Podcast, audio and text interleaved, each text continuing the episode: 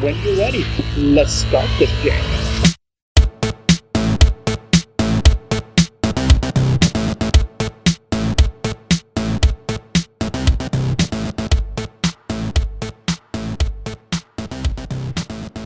Welcome to Unstacked, where we unstack literary news, share what we are reading slash watching, and cool things happening with the Northwest Regional Library System and the Huntsville Madison County Public Library. Hey, this is Sarah from the Bay County Public Library. And this is Stephen from the Huntsville Madison County Public Library. Hey. how, you, how you doing? I'm doing good. It's good to see you. Yes, yes. It's been a while since we've sat down and done one of these, almost I like three or so authors ago. And it's like we're planning that or something. Weird. And this one um, is back to our literary news. So, do you have any fun literary stories to share? Do you know what time of year it is? Uh, Oscar season, Sarah. Oscar season. I should know that. And that's March, right? March Yeah. is like, March 27th to be exact, if you want to get technical. there you go. Okay. So there's a bunch of uh, movies that are nominated for that, obviously, because that's a, a movie award show. But a lot of those movies are based off books. Yes. So I just wanted to give you a quick rundown of some things that are coming up. Um, the two that had the biggest amount of nominations, obviously, were Dune and The Power of the Dog. Uh, Power of the Dog is a Thomas Savage novel, and Dune is a Frank Herbert novel. Then we got Nightmare Alley, which I, I am is on my watch list, but I have not yet gotten there. But it's a uh, a novel by William Lindsay Gresham. Uh, what else we got? We got House of Gucci, uh, Shang-Chi, Spider-Man, uh, Cyrano. That really hasn't even come out yet, though, has it? I don't even know what that one's about. It's it's Cyrano, Cyrano de Bergerac. Uh, You would uh, the last one I watched starred Steve Martin, and it was Roxanne. But this one is Peter Dinklage as Cyrano. Oh, I saw, I did see a commercial for it and it looked really good. But I don't think it's out yet. How is that? How's know, I that something that's been nominated? ad. I don't know. Which then is sad because then no one has seen it and it's not doing that movie any favors. Nope. And there's a bunch of others, but those are the biggest ones. Uh, I think Denzel Washington has got a Tragedy of Macbeth, which is obviously Yes. Shakespeare. I totally Um, want to see that. It's yeah, on Apple, I think. Uh, and that's why I know nothing about it. Yeah, it looks beautiful because it's one of the Co- it's the Coen brother movie. Oh, is it? It is, and um, the wife, what is her name? Frances McDermott is in it. Well, that makes sense. It's a Coen Brother movie. Out, out. What is it? Out, out damn. Well, I'm not going to go into that. I Out don't know damn very spot. much. Yeah, that's the only one I know. I mean, I don't want to give too away give away too much uh, about the secrets of, of the library here in Huntsville, but there's a staff bathroom that has a hand washing sign that is uh, just the various steps of hand washing done to the uh, the get the blood off your hands speech. Wash your hands like you're trying, like you just killed a Danish king. that one's really cute. I don't have Apple Plus, and I don't like. I've got too many subscriptions already, and I, I hate having to to pick up things for one show. I'm getting ready to have to pick up Paramount, which I swear I never would do, but I know, and it's all the good things. I we have Apple because of Ted Lasso. is that? I thought that was an HBO show. Nope. Okay, great. I, I have been not watching it because I couldn't watch it, not because I just choose not to. It's really good. First season, perfect season. Definitely worth watching. It's like a feel good. And then you have Roy Kent, who's just like this grumpy football player. And it's the reason to watch it. My youngest is obsessed with Halo, and Paramount is getting ready to start a Halo show. Mm, so you have to, Yeah, yeah, yeah, the things we do. I know. What you got? Oh, um, well, my first story is an elaborate theft of hundreds of pre-published manuscripts for over a five-year span. Have did you want to talk about that one too? No, but I, I I read this one. It was fun. Well, assuming that you weren't the guy whose uh, the manuscript got stolen, or or lady who. I know. Well, the thing is, it doesn't it doesn't entirely make sense of what their motive was, and, and so even going into it, but it's very interesting. Italian citizen Filippo Bernardini was arrested this past January and charged with identity theft and wire fraud. So he had like 160 websites, all these email addresses. He was like kind of like pretend that he was in the publishing industry and like get these pre-published manuscripts and they were from some really big authors and he was in fact an employee of Simon and Schuster UK which is very surprising. So not only was he pretending to be in the publishing industry he actually was in the publishing industry. Still don't know why he was doing all of this.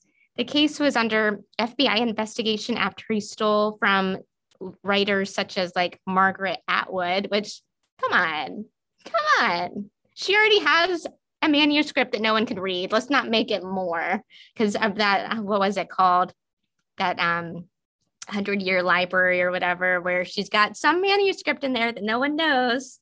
Anyways, so there's thefts from authors from all these countries because he was also pretend like he was a translator. so there's like Germany, Italy, Iceland, Sweden, um, China, United States, you name it. He probably tried to steal some really cool author's pre published manuscript. And maybe he had some literary ambitions, but who knows? In the end, very elaborate plans without much payoff other than probably some prison time. I, I wasn't sure what was going on with that. That was it was a bizarro one. And his name alone was why I stayed away from putting that news story in my feed. Did I do okay? You're, you're asking me like I have some kind of clue on how to pronunciate.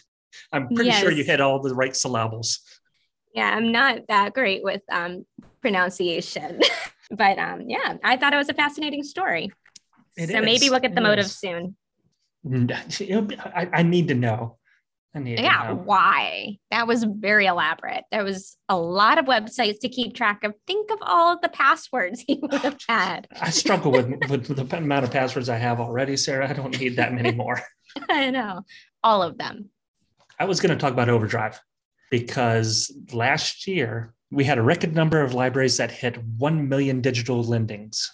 There are 121 okay. public libraries uh, across uh, seven countries and 37 US states that surpassed 1 million digital lens, which is a huge, huge number. I know that uh, here we are not close to that number. I think we're, we're probably a, a, decimal point or so down. But places that joined that list were, let's see here. Then obviously the big places are always going to be in your top 10 Toronto, Los Angeles, New York, Seattle, Calgary, Louisville Free Public Library joined, uh, Kent District Library, Georgia Download Destination, Houston Public Library all hit it for the first time. 22 systems made the 1 million mark shot here this year, which is 16% more than it was last year. That's impressive. And it makes sense because everyone's going more and more digital and Overdrive. I've really enjoyed Overdrive. Keep on using those digital downloads. Yeah it's it's non-traditional use of library in a way. It's it's something we're growing into, I guess. Because you don't technically have to go to the library other than getting that library card and your pin and getting that set up. All the things. I like that you can return it whenever you're ready and then get more things. Unlike that Hoopla. Yeah, I don't understand Hoopla, but I haven't used it. Uh, have you? Oh yes, I've uh, some of the the books that we've had authors on. I've swiped it from there. Okay, for the hoopla. Mm-hmm. Yeah, but that one is uh, so many a, a, shot. But they also have a a set that you can do as many as you want, unlimited. It just depends on Ooh. what the title is. It's it's more public domain style stuff. Gotcha. Which I think some of ours is that way as well. Um, we had one title that we were purchasing and we got really confused because it was like 113 copies but it just turned out it was like a public domain title where you could like have that many people at one time reading it. And so we didn't actually buy that many. We got really freaked out. Don't worry you'll only be charged for half of these got one more news story uh, about Overdrive. You know, I love Overdrive, but I also hate Overdrive. Not mm-hmm. because of Overdrive itself, but because of the digital publishing companies and the amount of money they charge per titles and how they they essentially are just gouging everything. Well, last year, Maryland mm-hmm. made a a law. Let's see here where they were trying to make it so that if you released a book in Maryland through digital, you had to give access at a reasonable fee to libraries. it went to uh, the courts, and a federal judge has ruled that nope, Wow. she sided with with the publisher. copyright and Yep. that the- Yeah. There was a whole bunch of reasons she cited, but more importantly, the one that she said trumped everything was federal copyright law prevented Maryland from allowing access to these books. So Deborah Boardman is a federal judge there. And I just want to say a couple things to, to, to Ms. Boardman. I hope that when you go to get gas, that the gas station across the street is always significantly cheaper, and that when you use your card at the pump, it always says to see attendant. I wish that upon you. That's not too bad. I think that's okay. We can handle that. but no But- more no more than that. I'm very specific with my with my curses to people. And you pay more for gas and always have to see the attendant because God, I would hate that. Oh, me too. I if someone has the the attendant sign, I like just go to another gas station. I'm so bad. Yeah, I, I guess I don't I need don't know how this bad. works. I, know, I don't know how this works. I'm leaving. What's that? I'm out of gas. I guess we're walking. You know, obviously, when we're talking about these things, this was a law that was attempting to make access to to materials available for people at a reasonable. It's not like we're asking people to give this stuff to us free. We're just asking you not asking publishing companies not to gouge like they are because they. I mean, I can't legally call it a monopoly, but it's very similar. And it, and that's why there's not so many titles of your ebooks. Like you're kind of waiting and borrowing because we're it it does cost a lot of funds just for one title. And I think we've talked about this a couple times on here. The way those kind of books work is essentially it is almost exactly like purchasing a physical copy of a book, only in Mhm. digital form. And what's worse is you may only have that access to that book for a limited amount of time because you're only renting that book from Overdrive technically. But the Mhm. prices that the digital book goes for are generally much higher than the physical copy. Yeah, it's ridiculous. And it's only going to continue that way thanks to Deborah Boardman. And those other judges in other states that'll probably do the same thing. Well, they probably will, but right now she's the one. I, I, I Oh. hope she has to see the attendant so much. I can understand her dilemma. I would not want to fight copyright law. I mean, like that would be like something like, okay, you win. like, May every time she put on a pair of socks, she step in a wet spot. oh, ouch. Well, my next story kind of strays from the story theft and then begins the story collaboration instead. So, with kids, so it's this is a delightful story. It's an upbeat one. So, Dragons Love Tacos author Adam Rubin has published a series of six short stories recently, February 15th release, called The Ice Cream Machine. So, all of the stories are about the ice cream machine. They're all titled that, but they're very different. And it kind of like shows how creative you can be with the same like initial kernel of a story. Then um, there's also six different illustrators for each one. And the coolest part is that dust jacket. So if you take the dust jacket off of the ice cream machine, underneath is instructions on how to make an envelope and you can fold it up. And kids are encouraged to write their own story about the ice cream machine and send it.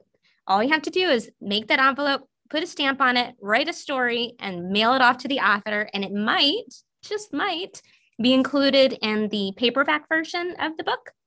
So they're going to have um, kid stories behind the original six. There might be a couple more. And so it's kind of like a little competition to become a published author as a kid, which is pretty sweet. It's kind of like the cherry on top of ice cream, so to speak, except for, you know, like publishing in a good way. I love it. I love Adam Rubin.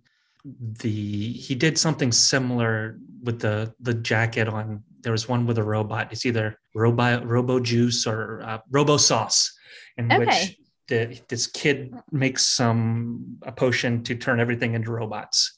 And as you're going through the book, you know, it, it, he's changing thing. And at the end of the book, the the book jacket itself, you flip over so that the book becomes a, a robot. Oh, it was really interactive. Yes, uh, I think he's got one uh, high five where it's all about high fiving the book. Dragons Love Taco and Dragons Love Taco 2 are our two big ones. Secret Pizza Party is a blast. Oh my goodness. I love Adam Rubin. I want to talk to him eventually. He would be so fun because I was listening to this story on NPR and he is so creative. So the uh, Rachel who was doing the interview was giving him like a, a random writer's prompt and he was just coming up with stories just off the you know the cuff and they were fantastic and a lot of fun something about gerbils i don't know Yeah, he's got a he did the uh those darn squirrels too, if I remember. mm-hmm. he did so very very clever and creative and read all of the adam rubins and please do not destroy the library dust jackets of the book Yes. Ice cream machine. I'll have to I have to go out and look for that one. I have one more. Um, this one is another publishing related, but in a different way. Um, we have a theme going on, but this one is that Penguin Random House CEO Markus Dohle is personally donating $500,000 over the next five years to PEN America to help fight book bans that are happening all across the United States. So his goal is um, equitable access to all books. And when books and words get suppressed, it gets a little worrisome. So this will create the Dohle Book Defense Fund to help educate the public and advocate against censorship. Dohle feels that um, reading complex stories helps build empathy and, quote, to actually see the world from other points of view. So the Pro- America's slogan, which is very good connection, um, their slogan is the freedom to write. And so I think it's a great partnership. It's always nice when publishers do the right thing. And it's his own personal money. That's even bigger. It's like, Yeah, here. I, I, I feel like it's my money somehow. it's not. It's not your money. It's his money.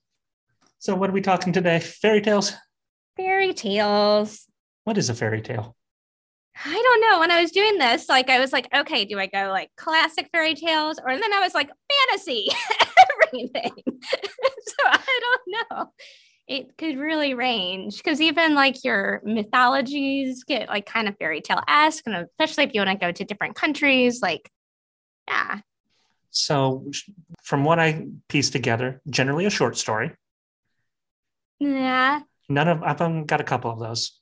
Okay. I didn't do any short stories. Uh, magic in, in nature, Magic in nature, yes. Check. uh, s- superficial in a way, where it's like what you see is what you get. Oh, mm, what do you mean? Well, I mean, like Red Riding Hood. Mm-hmm. It's a girl walking to her grandmother's house. Wolf jumps out, tries to eat her. Uh-huh. Wolf shows up somewhere else, tries to eat her. So, So, I it's mean- kind of like a repetitive. Yeah. Okay. I mean, it's, I don't know. Not, what is a fairy tale, Sarah? I don't know. I because we think of like the classic European fairy tales, and there's also like the Eastern European fairy tales that kind of fall into, you know, the Grimm. Um, there's some French fairy tales. A lot of it is oral history or oral, you know, folklore. So um, even like Grimm would just gather all of these folklores through um, trying to, you know, oral oral tradition and write them down. And so they didn't create these stories they were taking them and then rewriting them from you know the old woman that lives on the hill gathering their stories and then putting them into a book So, stories that involve magic and mystery that's part of our history that may also include gummy berry juice.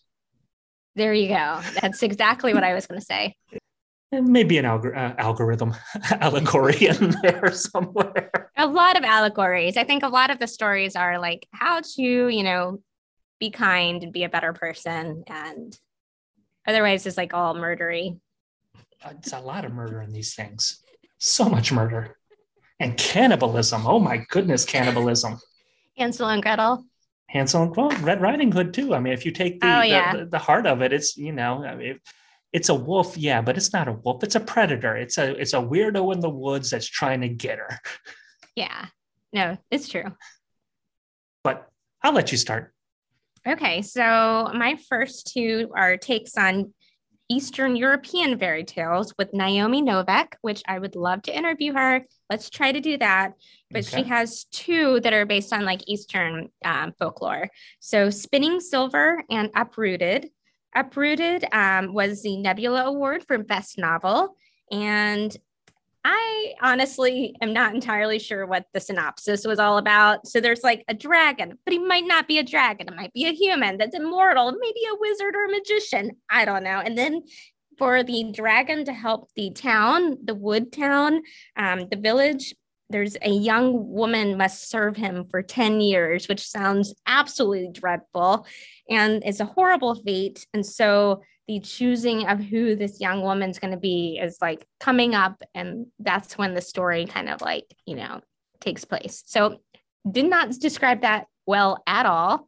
Um, this is a both of these are ones that my sister recommended because she has excellent taste so i haven't read them yet but she has and she loved them. So ignore my little spiel because that's probably horrible but this one's a little bit more recognizable. So, Spinning Silver by Naomi Novik.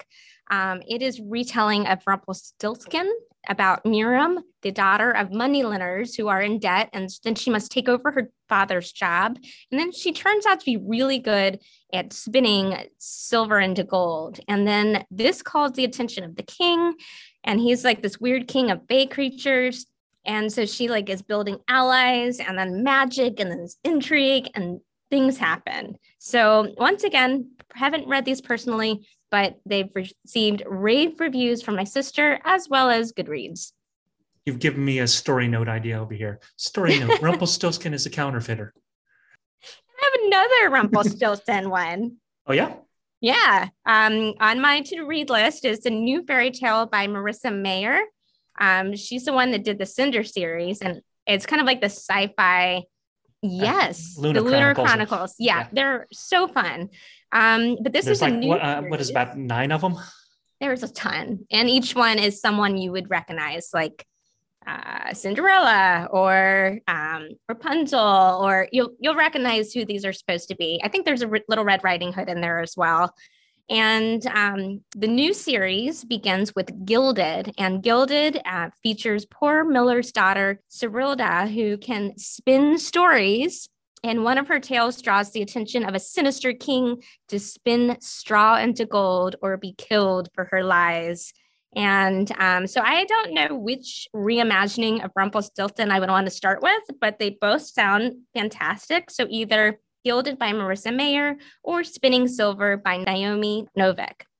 Isn't this, uh, if I'm remembering this one correctly, this is a spinoff of the Cinder series, isn't it? Where they actually even make cameos? That I'm not sure. We'll have to see. And it wouldn't surprise me if it had some spinoff quality, but it is the start of a new series. So I think you can hop into it without reading Lunar Chronicles. Um, the one I wanted to start off on is a short story collection, and it is My Mother, She Killed Me, My Father, He Ate Me. Oh my gosh. That sounds tragically sad. it's 40 new fairy tales. It's edited by Kate Bernheimer. Uh, it's got a foreword by Gregory uh, Maguire, ah. um, but it has a host of people that we know and have talked heavily about throughout this show uh, Neil Gaiman, uh, Joyce Carol Oates, uh, Aimee Bender. And there, mm. like I said, there's 40 of these things. And it's got tales from Russia, Germany, Norway, Denmark, England, Ireland, Italy, France, Greece, Vietnam, Japan, Mexico, and the United States. That sounds awesome. And it ranges from, I think uh, Neil Gaiman's, his is uh, a twist on Homer, the Odyssey. Mm-hmm. There's Little Mermaid in here, um, Jack and the Beanstalk, Bluebeard, Cinderella, Baba Yaga. Some uh, Kevin Brockmeier does the Rumpelstiltskin in this one. Shelley Jackson has the uh, the Swan Brothers. So it's little stories that give new twists to old stories. Very cool.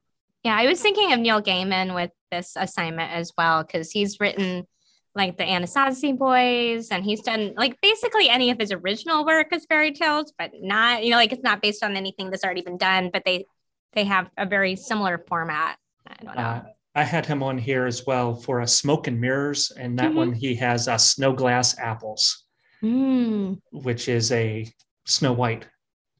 There's an old woman who can purchase the Holy Grail at a thrift store. Assassins advertise themselves uh, in yellow pages under pest control, and Snow Glass Apple is in the toward the end of that book, and it is a fun little tale from the opposite side of the of the the spectrum of what you you normally have Snow White.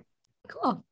So a title that I was um that I have read and really enjoyed, and it's one another one where it's not like really a fairy tale, but very fairy tale esque, is um Starless Sea by Erin Morgenstern. So there's a little bit of magic, there's pirates, there's a little queer romance in there.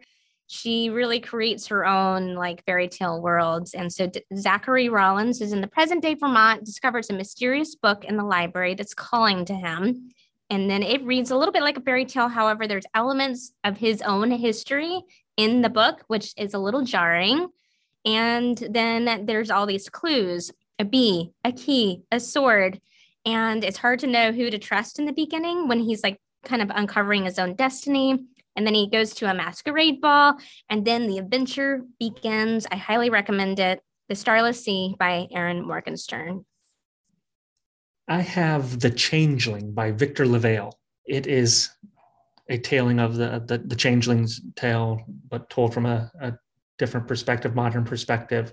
Uh, when Apollo Kagwa's father disappeared, all he left his son was a strange reoccurring dream and a box of books stamped with the word improbabilia. Now Apollo is a father himself, and him and his wife are settling into their new lives as parents with exhaustion and anxiety starting to take their toll and the, that's when the dreams start to return and emma starts acting odd she's disconnected from the new baby and she seems to be exhibiting signs of postpartum depression but it quickly becomes clear that her trouble goes deeper but before he can do anything to help emma commits a horrific act and vanishes into thin air Well, that sounds fascinating. yes uh, victor lavalle he um, has he does a lot of takes on on different things. Uh, he did um, a, a, little novella that I loved uh, called uh, "The Ballad of Black Tom," which is a reinterpretation of an old H.P. Lovecraft story. Mm. So this one sounds like it should be fun too for you if you like those kind of uh, horrific takes of of fairy tales. And then changelings in general just always makes me think of like the labyrinth Yep, yep. David Bowie just stealing the child. this, this reminds me of something. The power. I'm sorry, I was trying to do a labyrinth joke. It failed. Yeah, I can't remember how that goes. The power. And then there's singing, right? There's like singing. Dance, magic dance. There you go. You got some yeah, I have a few more. Uh, another recommendation from my from my sister is on her to reads list. So um, we both haven't read it, but it's called "A Snake Falls to Earth" by Darcy Little Badger. So it's a Native American folklore weaving in a new tale.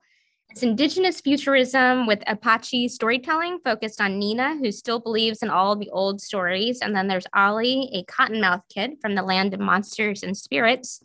There's a catastrophic event and then the two worlds collide. And so shape shifting was like a key word, which that's always fun. Um, so if you're interested, a snake falls to earth.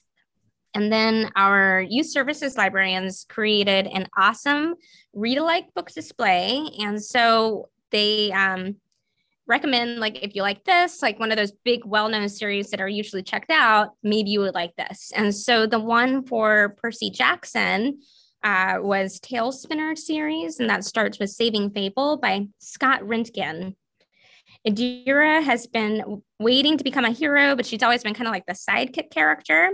And she's been selected to travel to Fable, and there's this like protagonist preparatory school that where you can become a, a hero. There's famous literary characters who are the professors, but dark magic is threatening them all. And Indira has to um, decide that maybe she's not the sidekick character. Maybe some of that hero power is stepping in so that she can save the day. So that one sounded really cute. And then one more with um, continuing like the Percy Jackson, there's the author of the series has a Rick Riordan Presents line. Have you heard of those?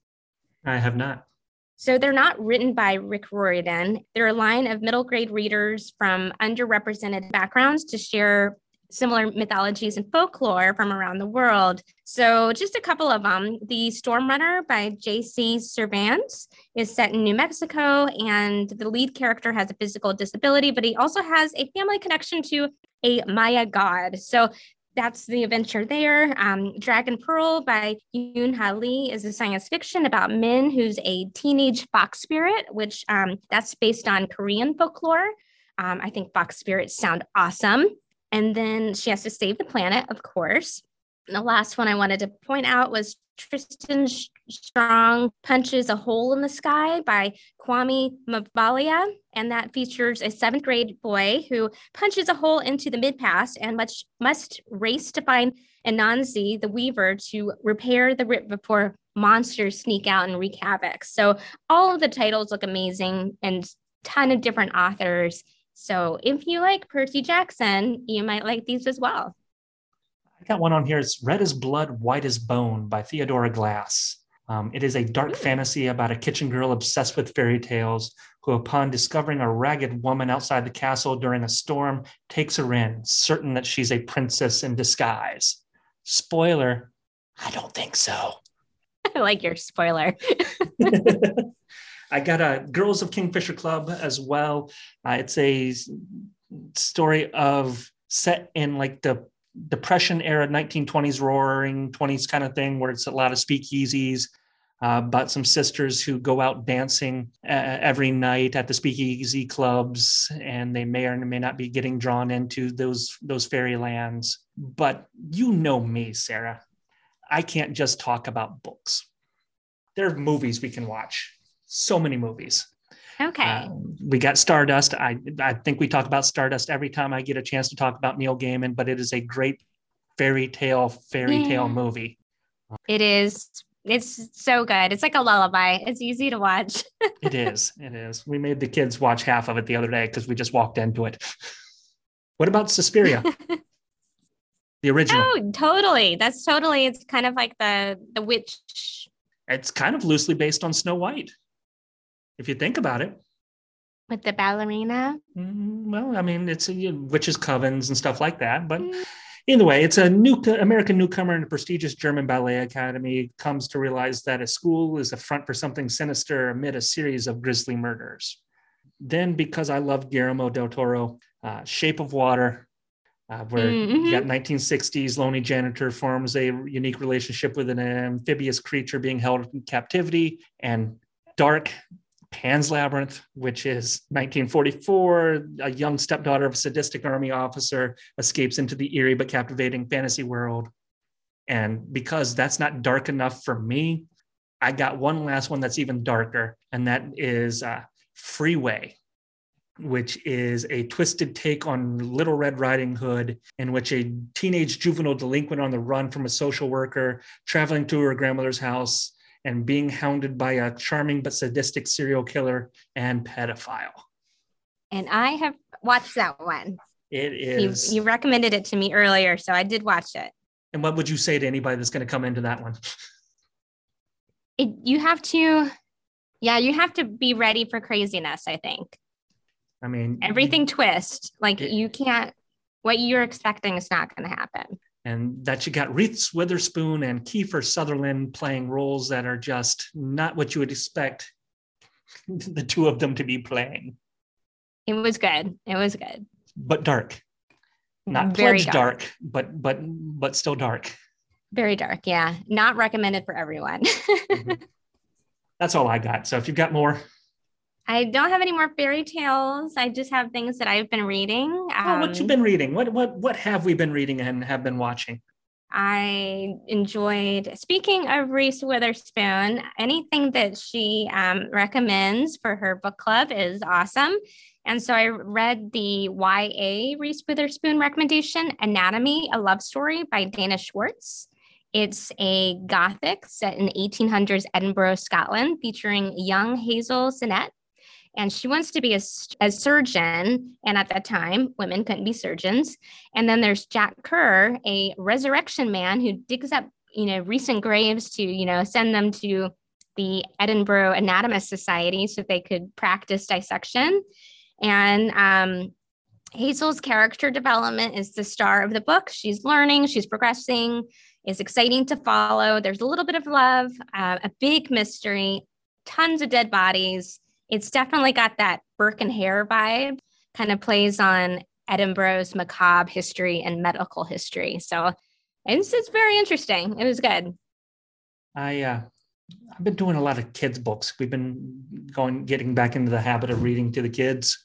Mm-hmm. So I, I did uh, the first two books so far of the Zombie Chasers series, uh, which uh, I don't remember what the second one's called, but we're getting ready to get into Sludgement Day, which is number three, um, and that is the the story of some middle school kids who experienced zombification of their town slash country, and it, it is potty humor, hmm. but but it's you know. They're enjoying it. Also did uh we picked up a, a i've been getting into painting miniatures again because mm-hmm. i put that on hold. And we went to the the the games workshop store up here and there was a book here called um, it was from the warhammer adventures uh, series called uh, attack of the necron we just started that one the other night which is about uh, a, a girl whose parents are planetary archaeologists, and I think they're going to uncover, uncover some a tomb world where the robotic death things are going to start coming after them. Okay. And I know that Warhammer is like this very intensive both role playing game as well as the book series, right? It is. There's some role playing to it, but the most of it, it is. It's it's plastic crack, is what it is. They have little expensive miniatures that are super expensive, and you form armies with them and you it's it's basically chess with painted plastic guys. And if you haven't seen the internet explode in the last week and a half because henry cavill is a, a big time player just ah. look it up. You will see him touring the store and oh my god nerds lose their mind. I did hear that story. I was like where did i hear warhammer recently? That yeah. was it. Superman slash witcher. Geralt. yes. Yes he he got a big old That's tour, funny. and he is. It's like people have learned just how big of a nerd he is, and oh my goodness, it is never ending. Which is delightful in every way. Yeah. It makes him more personable. It does. It does. And evidently, he's an all around nice guy, is what everybody keeps posting. And I'm like, I, I, want him to be horrible because he's too good looking, he's too rich, and he's too friendly. I don't like it. Speaking of all around nice guys, I just finished How to Marry Keanu Reeves in 90 Days by K.M. Jackson.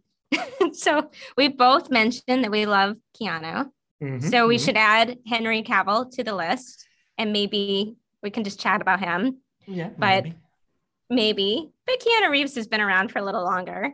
So if you're looking for a fun rom com um, where you know they have to like get out of the friend zone, this is the book for you: How to Marry Keanu Reeves in 90 Days. So Brittany is longtime friends with True. They, he was friends with her younger brother, and uh, she's an artist, huge Keanu Reeves fan. Her dog is even named Morphe after um, the Matrix's Morpheus.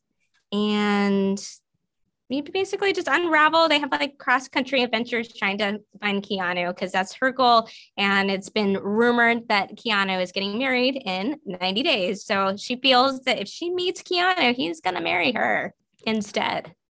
I think I'm going to read that one too. Hmm. And knowing my taste in books, that's outside my normal thing. I wonder why I'm going to read that.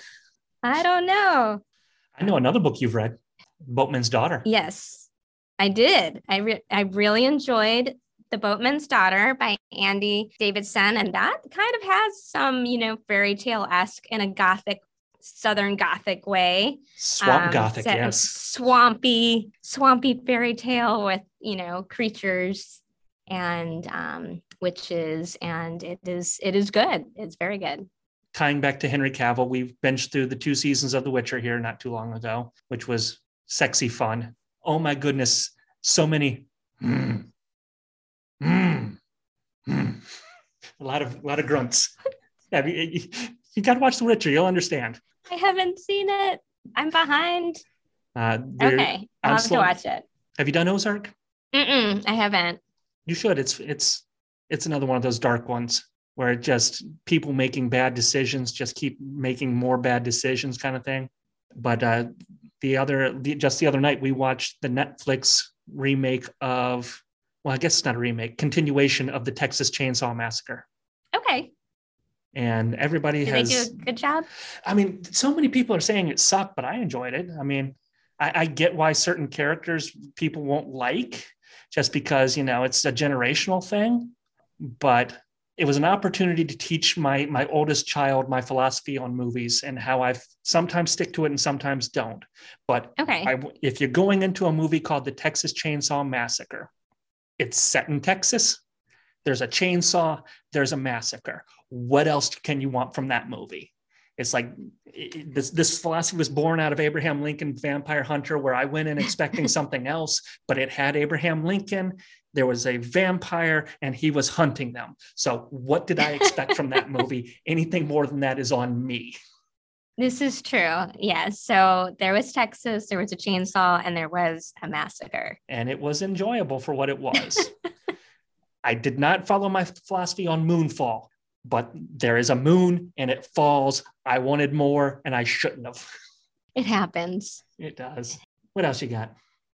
I revisited Maus one and two since the book uh, was recently pulled from curriculum in Tennessee. So I I love banned books, so I had to add it to my reading list. Um, it was pulled for profanity and nudity, but there's really not a lot of that in the book at all. Um, it was brilliantly done. The it was first published in 1980 for book one. Art Spiegelman wrote and illustrated Maus first as a graphic memoir on the story of his own parents, Vladek and Anya. Their experience being Jewish in Poland during World War II, and they both ended up being in Auschwitz. Is really the, also kind of goes into the artist documenting conversations with his father um, about his family experiences as a Holocaust survivor. And it's a hard story, but it's very well told. Uh, the Jewish are portrayed as mice, the Nazis are cats, Americans are dogs, the French are frogs, and the Polish are pigs. So you can kind of tell um, a little bit just how they're illustrated. And so, like, if it's a Jewish person trying to pretend that they are only Polish, they'll actually have like a little pig mask on, and you can see the little mask. His drawings are done with a lot of care. And um, this book banning has prompted comic stores to give the books away for free in a lot of locations. And it's reached the top Amazon sales. So that's pretty cool. It's very um, encouraging in, in contrast to um, what prompted those sales. Unrelated because we talked about this and the last interview we did, but did you follow my suggestion and watch Peacemaker yet? I have seen the entire first season because that was the last episode last week. Mm-hmm. and it's violent, but it's really funny. So I enjoyed it. I also watched The Suicide Squad, but I didn't like that one as much. I think Peacemaker was better than The Suicide Squad. Well, I would agree with that statement, but I think this the Suicide Squad was leaps and bounds better than Suicide Squad. So there's okay, there's more. There's the there Suicide Squad was one that was like four or five years ago. It has Will Smith, Okay. and uh, I didn't see that uh, one. you, yeah, you don't need to. It's Okay. it's awful. The So- Suicide Squad or the Suicide Squad, depending on what side of the the the thing you you live on, um, is so much better. And it's a Peacemaker obviously spins out of that, and it is stupid. And I cannot get enough of John Cena just being that goofy anti-hero. He was brilliant in it. His acting skills, I mean, you think WWE, but he was really good. He was very good at acting. And I found out something really like, you know, celeb gossip, but it's very sweet. The director, James Gunn, and the actress who plays Harcourt, Jennifer Holland, Just they got have been dating. I Yeah. know, you spoiled it. That was it. they just got engaged. That's adorable. And, you know, and I'm just saying, six degrees of separation. I'm I am one degree away from that right now. uh, That I'll be able to talk about at some point. Okay. Yeah. Yeah. This is true. Um, but I love the jokes in it, especially when they're making fun of all the other DC people. I mean, it is Mhm. not PC. I can't repeat any of them here, but No, especially with Aquaman. or Green Arrow. That was really funny. oh, both of them is so funny. It is. It But is it an was a- interesting show. Yes. I I recommend. And then kind of similarly, uh, Reacher, I really enjoyed. Did you see Reacher yes, yet? I, I did plow through that one. I thought it was so fun. I think the similarities between Peacemaker and Reacher is basically this really big man as the star of the show. Alan so the lead character, yes. So he's six two. He's supposed to be six five, and um, in Lee Child's John Reacher series, so it's very close to um, what the original book would be. Uh, starting with the huge mountain of beef. huge i know everyone's like got these muscles so it's it's the the whole series is the first book in this which is the killing floor and it was so successful that season two is a definite so small town big mystery action packed and really a lot of fun He's another one I would love to interview. He's in the. He makes a cameo in that. Uh, Lee Child. really Mm-hmm. i did not know that I, I guess i don't know what lee child looks like i'll have to like look him up and see if i saw him Diner scene. Excuse me. really Yeah. nice okay i'll have to Um, rewatch the whole series Uh, but uh, if you Alan Ritchson, because I'm I'm com- I came into him through a different TV show called a Blue Mountain State, which is about Yes. college football, and it is completely not Reacher in the least. So it's interesting to see him play this monosyllabic psychopath. Because that he is. I mean, he's a good guy, but he's a, he's a complete psychopath. A lovable psychopath. But yes, it was good. I, I enjoyed that one too.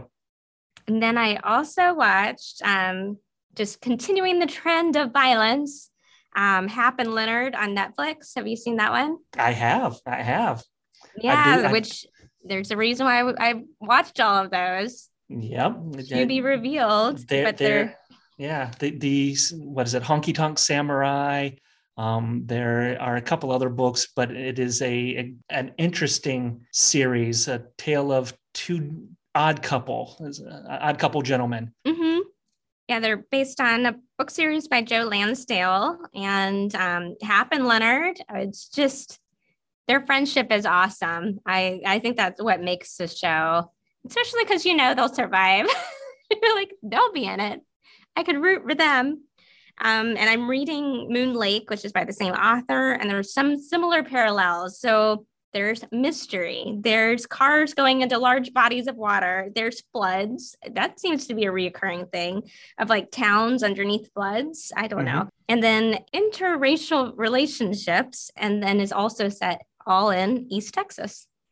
There's a lot of, and, and that's, that's part of, I guess, the history up here too, that I'm, I haven't gotten a full dealing of. So I'm probably going to butcher some history here, but you know, when you start building dams, you flood areas and it's, it's an interesting, it, people don't always want to go. No, yeah, there were several like scenes where just entire towns are getting flooded. Like, oh, there you can see the gas station. Yeah. Touches back to uh, a Coen brother, uh, Oh Brother, Where Art Thou? When they were, you know, Mhm. trying to get that roll top desk and before the, the, the whole town gets flooded. That's such a good movie. It's interesting what we do to, to, to areas in order to provide convenience and comfort for areas not, not there. It's pretty wild. So you want to talk about uh, anything happening at the libraries? Sure. I was just going to mention that we're slowly rolling out in-person programming and to, you know, visit our website to see what's happening, visit our Facebook pages, and I'm sure that's the same for you guys as well. It is. Yours is what? NWRLS.com. It is. And mine would be hmcpl.org. Okay, very similar. Yes, yes. We just started a computer class in person here not too long ago. And we have a concert series that's going to be starting up in March. Same here. We have our concert series starting in March as well. Nice. I your I guarantee yours doesn't involve you moving an entire floor of shelves. No, and we just are using the services space Yes, we're gonna we're gonna turn our third floor into a a, uh, concert a, venue. a venue. well, that's delightful. You can do it. You can do it. There's a lot of A lot of shelf moving. That's heavy. It is. It is. That is heavy. One thing that affects us both is Overdrive and Libby. Uh, they are similar in in use, but one of them is going away. Uh, Overdrive is is sunsetting out. They, if you do not have Overdrive right now, you will not be able to get it because it is no longer available in your various apps locate app store locations. Amazon will continue support of it through the end of the year. And then after that, it will be no more, and you will rely solely on Libby, which is just a different flavor of the exact same program. I've always been partial to Overdrive. So I really like Libby by Overdrive, and it is by Overdrive. So it's the same um, catalog, it's just done in a different way. But yeah, download that Libby app if you don't have it. It's easy to hop on in. Um, one of these services that we've hinted at several times here that we offer is a service called Blast, which is a music, uh, a curated music thing of local bands here in the area. And you don't need a library mm-hmm. card to use it. So this is something that people in you know your neck of the woods could could use if they go to blast.hmcpl.org give give some of these local bands up here a listen. There's some interesting stuff. We are in the process of putting up some uh, auditioning some new bands to get up there right now. Actually, even so, it's constantly growing, and it is a interesting service, and it is super cool. It gives you you know a feel for what I'm dealing with here. That is really cool. So any of these bands will they be performing live in your library the intent is to but so far the the concert series does not start off with them but they soon my goal is soon. Okay. That would I be awesome because then you can like highlight it again. Like, hey, exactly. like yes. this, listen to this. Exactly. Anything else you got going on? Uh, just our norm. We've got book clubs. Our children's programmings are slowly kind of resuming. Um, we've got a customer satisfaction survey, uh, working towards that long range plan. We have access now to some newspapers through our database sitting in on a strategic planning meeting earlier today. Okay, range building plans. that strategic plan. Yep, yes. that's the goal. So, so we really hope to get you know our community feedback so we can kind of just be able to develop what the path is. What do you want, and we'll try and make it happen. I, I know people want more of this, so they should write that in there. Yes, podcasting. It's just become our full time. You know, like we're just going to podcast. It'll be great. yes. That's well, really it's it for me, but I, am out of I'm out of info as well today, Sarah. Thanks for joining us at Unstacked and stay tuned for more episodes. Stay safe and read, my friend. It's good for you. Bye. Bye.